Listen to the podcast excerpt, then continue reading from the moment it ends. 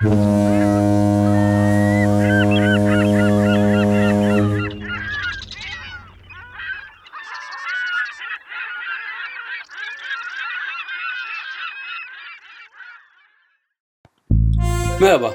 Sualtı dünyasına iç uzay denmesinin en önemli sebeplerinden biri sualtı canlılarının bize uzay filmlerindeki uzaylı tasvirlerini hatırlatan şekilleri, farklı yaşam biçimleri ve görüntüleri herhalde. Üstelik sualtı yaşamı çok ilginç sürprizlerle doludur. Örneğin süngerden deniz kestanesine, mercandan deniz şakayağına birçok sualtı canlısının türü konusunda bile yanılgı içinde olmuşuz çok uzun yıllar. Sünger de, mercan da, tüplü kurt da, deniz kestanesi de aslında birer hayvan ancak biz bunları hep bitki olarak düşünmüşüz. Bitki sınıfında saymışız.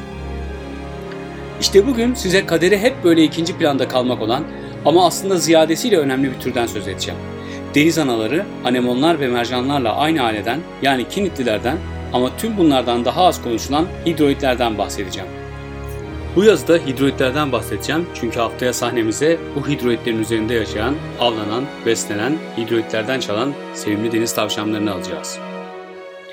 Minnacık, yumuşacık ama rengarenk, fosforlu, hareketli deniz tavşanları sahneye girince hidroidler hep unutulduğu, arkaya itildiği için ben en az deniz tavşanları kadar ilginç olan, üstelik hep bitki sanılan hidroidleri öne aldım.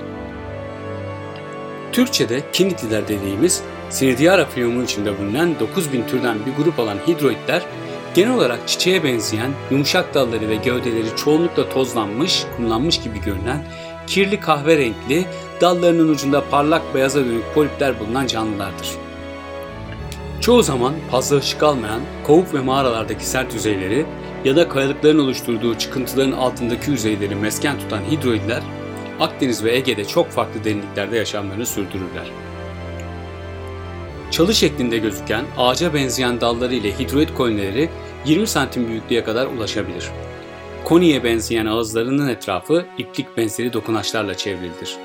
Üreme mevsimlerinde koloniler birbirleriyle yakınlaşır, tek bir polip gelişip tohum üretebilir ve çoğalabilir.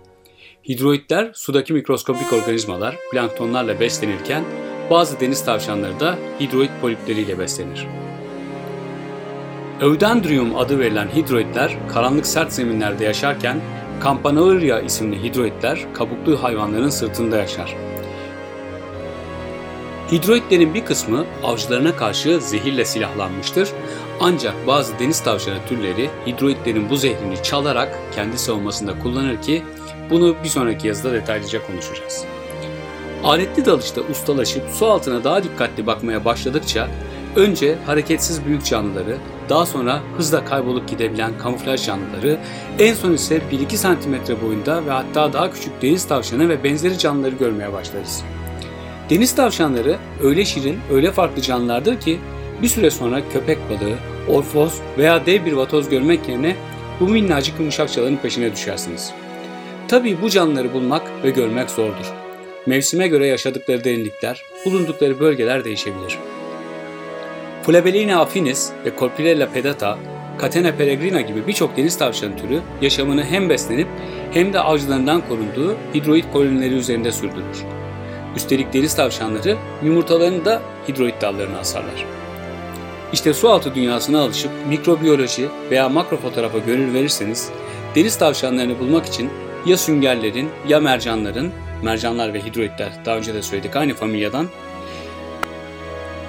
ya da bu kirli kahverengi solmuş yaprak ve kurumuş dallara benzeyen hidroidlerin peşine düşmeniz gerekir. Hidroidlerin peşine düşmelisiniz ki deniz tavşanlarını görüp inceleyebilirsiniz.